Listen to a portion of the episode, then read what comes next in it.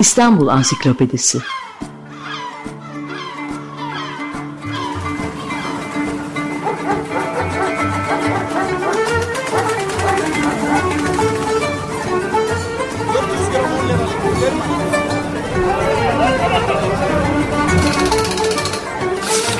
İnsanlar, olaylar, mekanlar, gelenekler ve ihtiyaçlar üzerinden şehrin tarihinden sayfalar.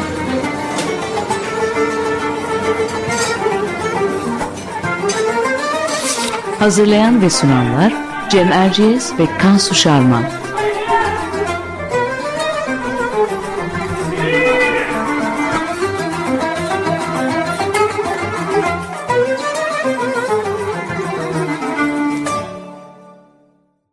Merhaba, Cem Erciyes ben. Açık Radyo'da Kansu Şarman'la birlikte hazırladığımız İstanbul Ansiklopedisi'nin yeni bir programındayız. Bu haftaki konumuz İstanbul'un çeşmeleri. Konuğumuz mimar, Yıldız Teknik Üniversitesi Mimarlık Fakültesi öğretim üyesi Profesör Doktor Nur Urfalıoğlu. Hoş geldiniz Nur Hanım. Hoş, Hoş bulduk. Teşekkürler, sağ olun. Her hafta olduğu gibi biz Kansu ile kısa bir giriş yapacağız. Sonra sözü Nur Urfalıoğlu'na bırakacağız. Malum su İstanbul'da hep sorun ola gelmiş. Bu nedenle kentin çevresinde ve içinde her zaman su yapıları kurulmuş. Kente getirilen su saraylara, köşklere ve mahallelere ulaştırılıyormuş. 19. yüzyıl sonuna kadar evlerde su olmadığı için İstanbullular ihtiyaçlarını ekseritle ve her zaman tabii çeşmelerden karşılıyordu. O çeşmeler bugün kullanılmasa da hala bazıları ayakta duruyor. İstanbul'da bugün ay- e, ayakta duran binden fazla eski çeşmenin olduğu biliniyor. İçlerinde Sultanahmet'teki 3. Ahmet Çeşmesi, Alman Çeşmesi, Tophane Çeşmesi, Fatih'te 2. Mahmut Çeşmesi, Azapkapı'da Saliye Sultan, Saliha Sultan Çeşmesi gibi anıtsal olanlarını hepimiz biliyoruz. İstanbul Büyükşehir Belediyesi bir süredir e, bu büyük küçük çeşmelerden bazılarını restore ediyor. Hatta geçen hafta Belediye Başkanı Ekrem İmamoğlu en görkemlerinden biri olan e, Üsküdar'daki 3. Ahmet Çeşmesi'ni yeniden açtı. Biz de e, biraz e, bunu bahane ederek çeşmeler konusunu bu hafta ele almak istedik. Konunun tarihinde sen bize özetler misin Kansu? Tabii Cem. E, İstanbul'un fethinden hemen sonra yapılmış.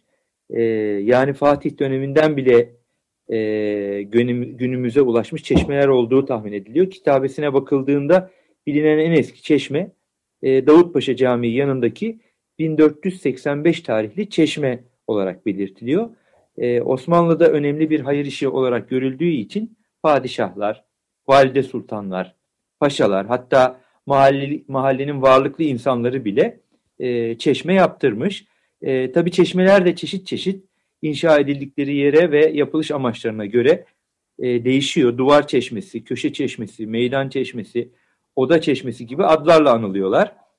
E, bir çeşme e, hazne, musluk veya ayna taşı, kitabe, e, bekleme sekisi gibi bölümlerden oluşuyormuş. E, bugün İstanbul'un hemen her yerinde görülebilen bu çeşmelerin pek çoğu aslında kötü durumda bildiğiniz gibi. E, ama e, bu çeşmelerin de süslü hatta çok görkemli olanları var. E, bazılarını sen biraz önce saydın. E, özellikle Osmanlı Hanedanı tarafından yaptırılan meydan çeşmelerinin kitabeleri bile çok özel e, ve hepsi dönemin ünlü hattatları tarafından yazılmış. Şimdi ben daha fazla sözü uzatmadan konuğumuz Profesör Nur Urfalıoğlu'na dönmek istiyorum. Hocam e, şöyle en temel bilgiyi vererek başlıyoruz. Genelde çoğumuzun ben de dahil bilmediği bir şey bu. E, ikisi birlikte anılır bu iki ismin ama Çeşme ile Sebil arasında fark var mı varsa nedir? Onunla başlayalım mı? Tabii ki. E, öncelikle ben bunu yüksek lisans tezimi hazırlarken fark ettim. Ben Sebillerle ilgili bir tez yapıyordum. E, hani Sebil var şurada diye soruyorum mesela. Diyorlar ki işte aa çeşme var şurada. Bir mesela başka bir adrese gönderiyorlar vesaire. Tabii ki farklı özünde. E, çeşmeye Sebil, Sebil'e çeşme diyen çok insanla karşılaştım bugüne kadar aslında sebillerde biraz önce söylediğiniz gibi çeşmeler gibi çeşitli tiplerde yapılmış. Yapılış ama açları da aslında aynı. Hayır için, iyilik yapmak için, işte su dağıtmak için yapılan e, yapılar bunlar. Sebilin tanımı çeşitli kaynaklarda şöyle yapılıyor. Yoldan gelip geçenlere hayır için su, meyve suyu veya şerbet dağıtılan mekanlar deniyor. Ee, yine Sebillerde meydan çeşmeleriyle birlikte e, inşa edilebildikleri gibi tek başlarına da inşa edilebiliyorlar. Ee, sebillerin de çeşitli tipleri var biraz önce söylediğim gibi. İşte pencere sebili diyoruz mesela. Sadece bir avlu duvarındaki pencereden oluşabiliyor. Örneğin Üsküdar'daki Çinli Cami avlusunun duvarındaki e, sebil gibi. Çeşmelerse e, herkesin yararlanması için düzen altına alınan bir suyun akıtıldığı yapı olarak tanımlanıyor. E, çeşmelerde yine bulundukları yere göre siz de söylediğiniz işte isim alabiliyorlar. İşte duvar çeşmesi gibi, meydan çeşmesi gibi, külliye içinde yer alan çeşmeler gibi, oda çeşmesi gibi. E, ya da yapıldıkları dönemin adıyla da anılabiliyorlar. İşte klasik dönem Osmanlı Çeşmesi ya da barok üslupta yapılmış Osmanlı Çeşmesi gibi. E, sular bazılarında devamlı akıyor, bazılarında ise kapatılıp açılabilen bir musluk takılıyor. E, sebillerde mesela içinde o suyu, şerbeti, e, meyve suyunu dağıtan bir sebilci oluyor. Genellikle bunlar pencere sebili de olabildiği gibi kapalı mekanlar oluyor sebiller. E, ve onların içinde de bu küplerdeki meyve sularını, suları dağıtan bir e, sebilci oluyor. Çeşmeler ise dediğim gibi hani musluklu olabiliyor, işte e, devamlı akan lüle şeklinde olabiliyor. Herhangi bir görevli yok. Belki de hani bu basit şey temeldeki fark birinin bir mekan oluşturması, e, içinde bir görevli olması, diğerinin ise hani bir duvar çeşmesi vesaire olup devamlı hani yoldan gelip geçenin su alabileceği, insanların olmadığı, bir görevlinin olmadığı mekan olarak tanımlanabilir. Anladım. Peki şimdi bu aslında e, basit gibi gözükmekle birlikte aslında bayağı bir farkları da varmış. E, şimdi buradan şöyle geçelim. E, çeşmeler, çeşmelerin yapılış sebebi nedir? E, tabii bunun bir ihtiyaç olduğu kadar çeşme yaptırmanın kültürümüzde manevi bir yanı da var. E, buradan da kimler yaptırıyormuş çeşmeleriye bağlayarak e, devam evet. edebilir. Siz de biraz önce belirttiniz aslında Osmanlı sosyal yaşantısında ve kültüründe büyük önemi var aslında su yapılarının özellikle de çeşmelerin. Ee, çeşme ve sebil yaptırıp vakfetmek hayır yapmak olarak kabul ediliyor. Ve tabii ki bizim e, kültürümüzde, İslamiyet'te, dinimizde de var. E, temizliği ibadetin bir parçası olarak bir kere görüyoruz ve de suyun sağlanmasında tabii ki ve de su tesisleri yapılmasında bu da çok büyük etken oluyor. Bir de tabii insan vücudunun %60'ının işte sudan oluşması, e, yaşamak için suya ihtiyacımızın olması gibi sebeplerle de su çok önemli hale geliyor. Dolayısıyla da su yapısı yaptırmak da çok önemli. Kimler yaptırıyor çeşmeleri? Ee, bunları devlet var çok. Yani evet pardon o atladım herhalde. E, aklımda tutamamışım. E, padişahlar başta olmak üzere vezirler, sadrazamlar, işte paşalar, kazaskerler, saraydaki birçok e, devlet erken görevli. Özellikle de yine hanım sultanlar ve valide sultanlar yaptırıyorlar bunları. E, ama hani özellikle şu insanlar, şu kişiler yaptırabilir bu çeşmeleri diye de öyle bir yazılı kuralda ben hani hatırlamıyorum. Yani karşıma çıkmadı bugüne kadar. Ama mesela 19. yüzyıldan sonra herkesin biz hayır hayrat olarak birisinin anısına işte birinin hatırası için çeşme yaptırabildiğini görüyoruz. Buna da hayrat deniyor biliyorsunuz. Özellikle mezarlarda bu tip çeşmeleri görebiliyoruz.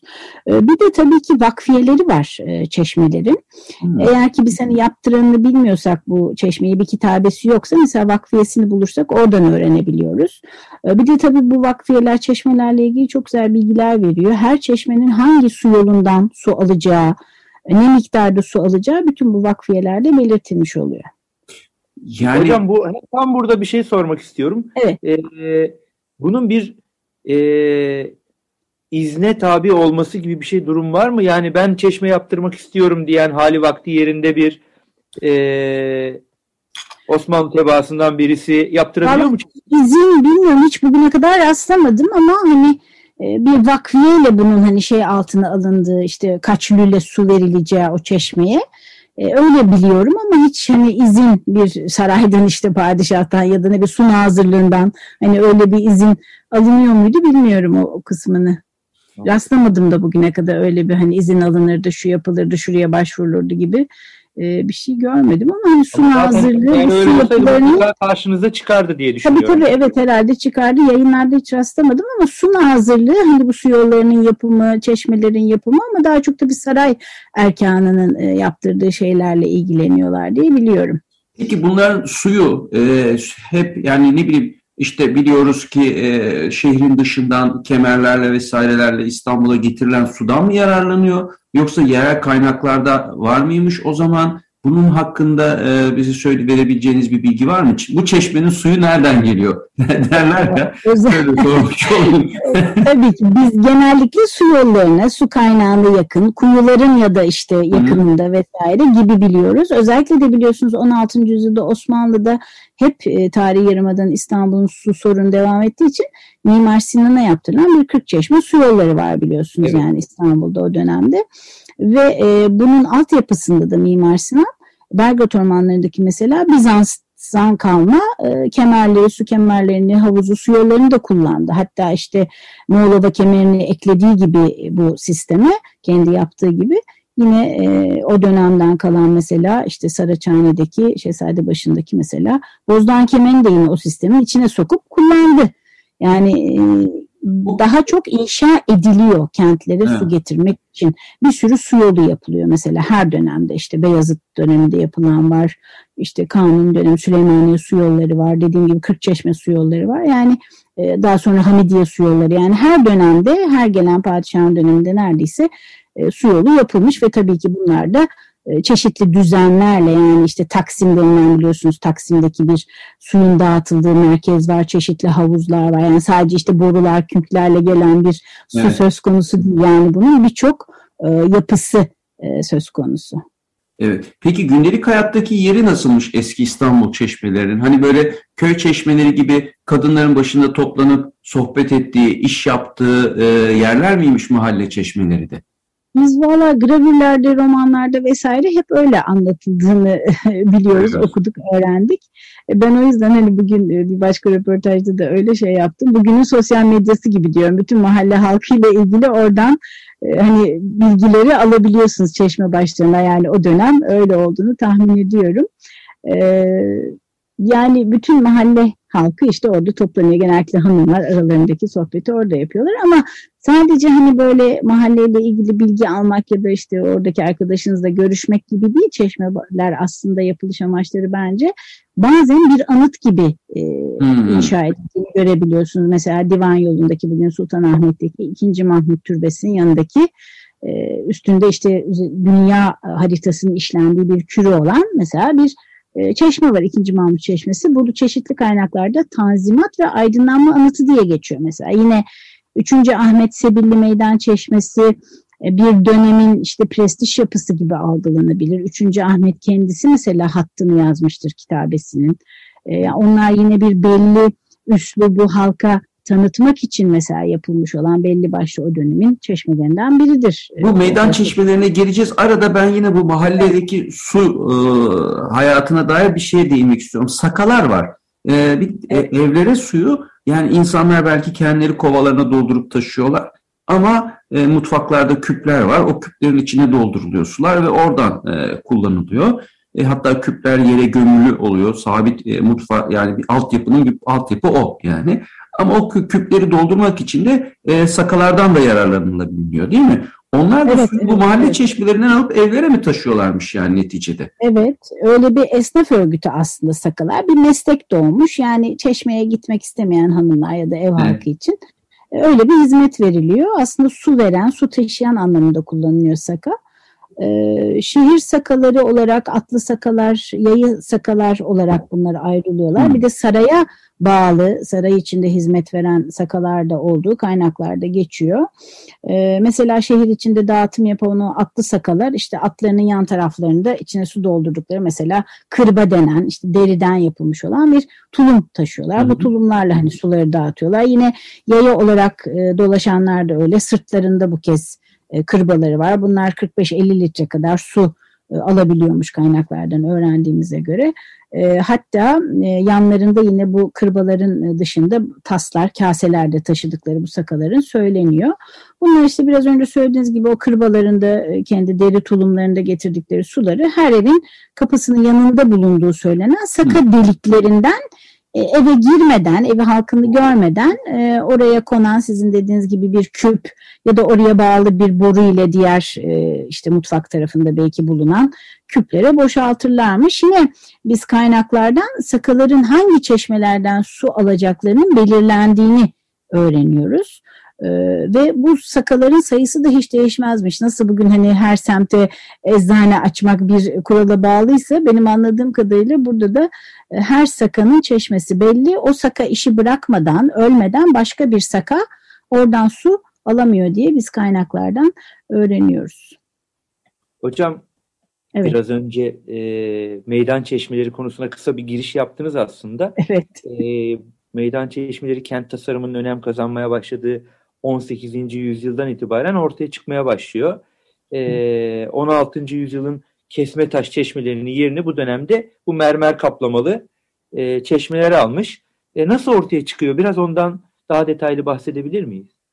Tabii ki e, meydan çeşmeleri aslında 18. yüzyıl başında e, yabancı etkilerin e, Osmanlı'nın her alanında e, görüldüğü bir dönemde halka yenilikleri anlatmak amacıyla inşa edilen yapılar. Yani ben böyle algılıyorum. Ee, ve küçük ölçekli oldukları için tabii hani halka anlatması daha da kolay oluyor diye düşünüyorum. E, tabii bu süreci tetikleyen bir olay var. E, bu da 3. Ahmet'in 28 Çelebi Mehmet'i Fransa'ya 1720 yılında elçi olarak göndermesi biliyorsunuz kalabalık bir ekiple birlikte. E, burada 28 Çelebi Mehmet Fransa'da çok güzel saraylarda, şatolarda vesaire ağırlanıyor ve çok etkileniyor bundan biliyorsunuz. Günlük tutuyor ve işte hatta yayınlandı o 28 Çelebi evet. Mehmet seyahatnamesi diye. E, biz buradan öğreniyoruz ki işte bahçelerinden e, sarayların oda düzenine, mobilyalarına kadar her şeyi anlatıyor. Ve tabii gördüklerini burada gelince işte dönemin padişahı 3. Ahmet'e ve e, Sadrazam Nevşehirli Damat İbrahim Paşa'ya da anlatıyor.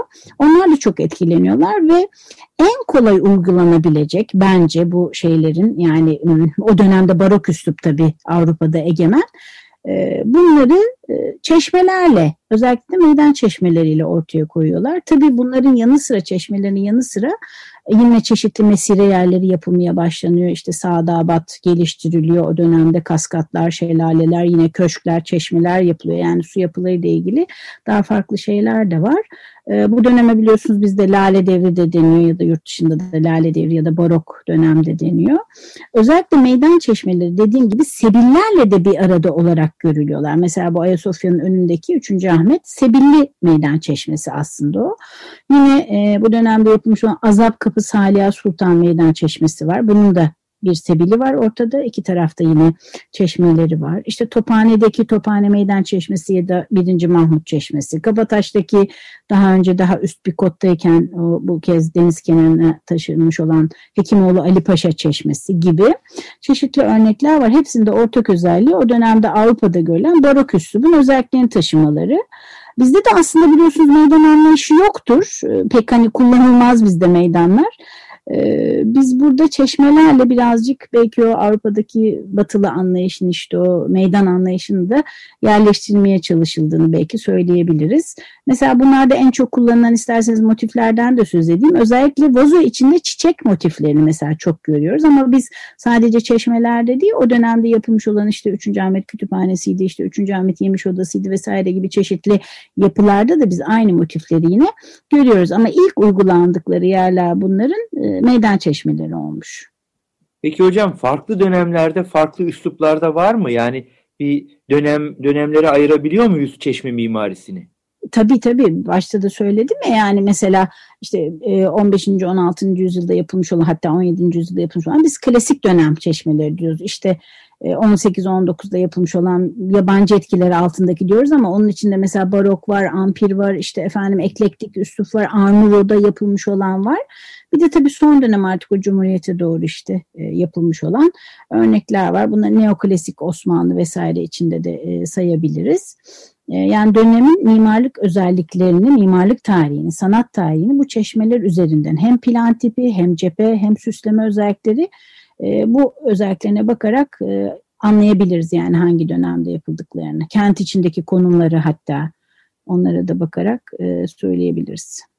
Şimdi bu çeşmelerle ilgili kaynakları tararken tabii bu meydan çeşmeleri hakkında çok şey var. Yani şimdi bu detaylara girsek mesela siz çok güzel süsleme örneklerinden bahsettiniz e, vazo içinde çiçekler diye. Evet. E, işte bu farklı üsluplar, çatı biçimleri, işte o eğimli çatılar efendim evet. söyleyeyim. E, bunlar nereden geliyor işte Arnavut e, etkileri. Bunlar hakkında çok metin var hakikaten e, çeşitli kaynaklarda. Ama aslında bir yandan da biz çeşmeler deyince hepimizin aklına da e, özellikle kentin eski mahallelerinde işte Beşiktaş, Fatih, efendim söyleyeyim Kadıköy filan yaşayanların e, birden karşısına çıkıveren e, biraz körelmiş çeşme yapıları geliyor. Mahalle çeşmeleri dediğimiz. Ben onun için bir, yine buna biraz döneyim. Çünkü meydan çeşmeleri hakkında hakikaten konuşacak daha da çok şey var. E, sizin e, tabii bunlar böyle küçük şeyler. Ya birçoğu ünlü de değiller. E, peki sizin bu konuda çalışan e, bir araştırmacı olarak e, sevdiğiniz küçük çeşmeler var mı? Onlardan bahseder misiniz? Tabii ki birkaç tane var aslında. Lütfen buyurun. Ee, mesela Arnavut'un Osmanlı'daki temsilcisi olan Raimondo Daranco'nun işte Galata'da yapmış olduğu çok hoş böyle üzerinde çiçek motifleri olan bir çeşmesi var. Laleli Çeşme diye geçiyor. Böyle iki yüzlüdür. Köşede bir çeşmedir. Ee, yine Üsküdar'da mesela ben Sebil çalıştığım için onun yanında çok hoş Ahmediye Sebili mesela onun yanında çok hoş bir duvar çeşmesi vardır. Süslü o dönemin işte istiridye kabuğu gibi böyle Hı. şeyleri var. Neresinde Üsküdar'ın? E, bu nasıl tarif edeyim? E, sahilden dümdüz gideceksiniz. Hatta pazar falan kuruluyordu eskiden ama Epidir'de anladım, gitmedim. Yani anladım. Doğancılara doğru çıkmayacaksınız, düz Diyorsun. gideceksiniz. Anladım. O yolda Ahmediye Külliyesi'nin hemen girişinde. Hı hı. Yine mesela e, şeyde Kasımpaşa'da Kızılay Meydanı diye biliyorum eskiden gitmiştim ama orada bir sütun e, çeşme vardır mesela o da ilginçtir. Yine Çengelköy'de iskelede minicik böyle üzeri lahana biçimli bir e, küçük çeşme vardır. E, yine benim okuluma yakın 33 senedir gidiyorum geliyorum Beşiktaş'ta yine Daranko'nun Arnavo iki cepheli Şeyh Safir Külliyesi'nin içindeki çeşme o mesela o da çok zariftir, hoştur. Bunlar şimdi aklıma Tabii gelenler. Çeşme, yani bu tarih, çok geçmişte kalmış bir şey değil. Ee, mesela er-, Erenköy'de meşhur bir çeşme var. E, o daha evet. 1900 galiba 30'larda e, 40'larda hatta belki de yaptırılmış. Yani hala e, yakın zamana kadar e, çeşme yaptırma e, geleneği diye e, bir şey var. E, ve bunlar hani e, çünkü gündelik hayatta bir şeye karşılık geliyor. Hatta bunların bizim, böyle... Bizim şimdi araya gireyim Cem. Bizim çocukluğumuzda da aslında bidonla çeşme başında bir miktar şeyimiz vardı. Çünkü İstanbul'un e, evet. su hattı su hattının şeyi içilemeyecek durumda olduğu düşünüldüğü için işte klorlu olurdu bilmem ne filan. Sonra işte biz de Erenköy'de oturduk. İşte şimdi yani. şeyi çok iyi hatırlamıyorum ama taşdelen suyu olabilir. Aklımda sanki öyle kalmış. Dağı suyudur o. Kayış Dağı suyu pardon. Taşdelen evet. değil Kayış Dağı. Kayış evet. Suyu için saatlerce o uzun bidon hattının arkasında beklediğim ben hatırlarım. 1990'ların başında İstanbul'da su sıkıntısı olduğu zaman yeniden o beklemeler şey yapmaya gel, gelmişti. Ama ben çocukluğumda 1970'lerin sonu 80'li yıllar boyunca çok da sevmediğimiz o bidonla çeşme başında bekleme işini epeyce e, yaptık. Çeşme hayatı e, belli bir yaşa gelmiş olan insanların günlük hayatında hali hazırda var. Evet. Hepimiz yaptık. O aşamalardan geçtik Kazı Bey. Doğru. Bir de bu çeşmelerin böyle efsaneleri de var. Küçük Şimdi demin siz de bahsettiğiniz Salih Sultan Çeşmesi, onu böyle e, çok özetleyecek olursam Azap Kapı'daki e, Salih Sultan e, işte o bir şey e, elinde kırık testiyle orada ağlayan bir kız çocuğu olarak e, o zamanın valide sultanı tarafından görülmüş. Ondan sonra e, testiyi kırdığım için çok üzgünüm vesaire deyince onun himayesini almış. Sonra kendisi de işte sarayda yükselince haremde ve e, valide sultan olunca gitmiş azap kapıda o keşfedildiği yere bugünkü o güzel çeşmeyi yaptırmış gibi çeşitli efsaneler var. evet, bu hikaye hiç duymamıştım. evet. Şimdi tabii bu e, şeyleri sohbeti dallandırıp budaklandırmadan bir soruyu daha sorayım size. O da e, tabii çeşme bize has bir şey değil. Batılı ülkelerde de e, sokak çeşmeleri var. Hepimiz gezerken görüyoruz, susayınca suyumuzu içiyoruz ama bizdeki çeşmelerin birçoğu şu anda çalışmıyor. Bunlar şenlendirilemez mi hocam? Bu, neden bu çeşmeler akar hale getirilmiyor? Bu konuda sizin düşünceleriniz nedir?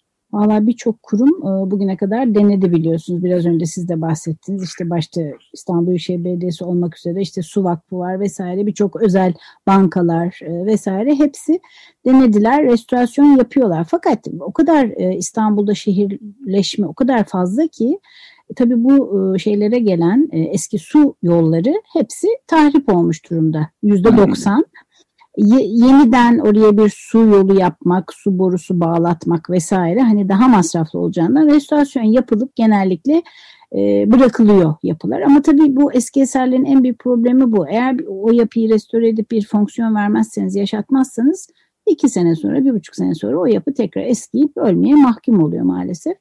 E, bir de yine yaşatsanız bile hadi oradaki su yolu zarar görmemiş yaptık yeni su yolu çok masraflı olmadı vesaire diyelim. Oraya bir işte biliyorsunuz musluk takılıyor. Hani suyun da bugün Hı-hı. çok harcanmaması e, gerekiyor. O muslukların hepsi ertesi gün yok oluyor, çalınıyor. Yani eskiden, en büyük... eskiden nasıl evet. Osmanlı zamanında çalmıyorlar mıymış muslukları? Gayet ahlaklı bir toplum o zaman. Hırsızlık falan yok. Hem de onlar daha böyle pirinç mirinçten de yani sarı. Evet, daha pahalı o zaman. Evet. Tabii daha pahalı. Şimdi de işte takılıyor en fazla iki gün üç gün yani. E, ondan sonra çalınıyor hepsi. En büyük problemi bu hırsızlık ve su yollarının tahrip olması diye düşünüyorum. Yani tabii ki bizim özümüzde var bu hep çeşme, işte hayır yapmak, e, su getirmek bir yere e, vesaire. E, ama maalesef başarılı olmuyor yeniden canlandırmalar. Ancak dükkanların önüne şey konuyor işte sebiller elektrikli. Evet.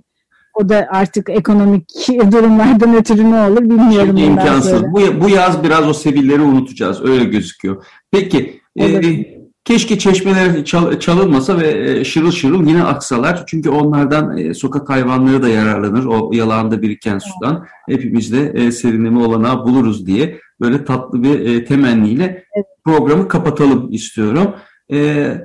Nur Hanım bugün biz Profesör Nur Urfalıoğlu ile İstanbul'un çeşmelerini konuştuk. çok teşekkür ediyoruz Nur Hanım. Anlattığınız, verdiğiniz güzel bilgiler için. Ben teşekkür ediyorum davet ettiğiniz için. Sağ olun. Sağ olun. Dinleyicilerimize de hoşçakalın diyoruz. Hoşçakalın.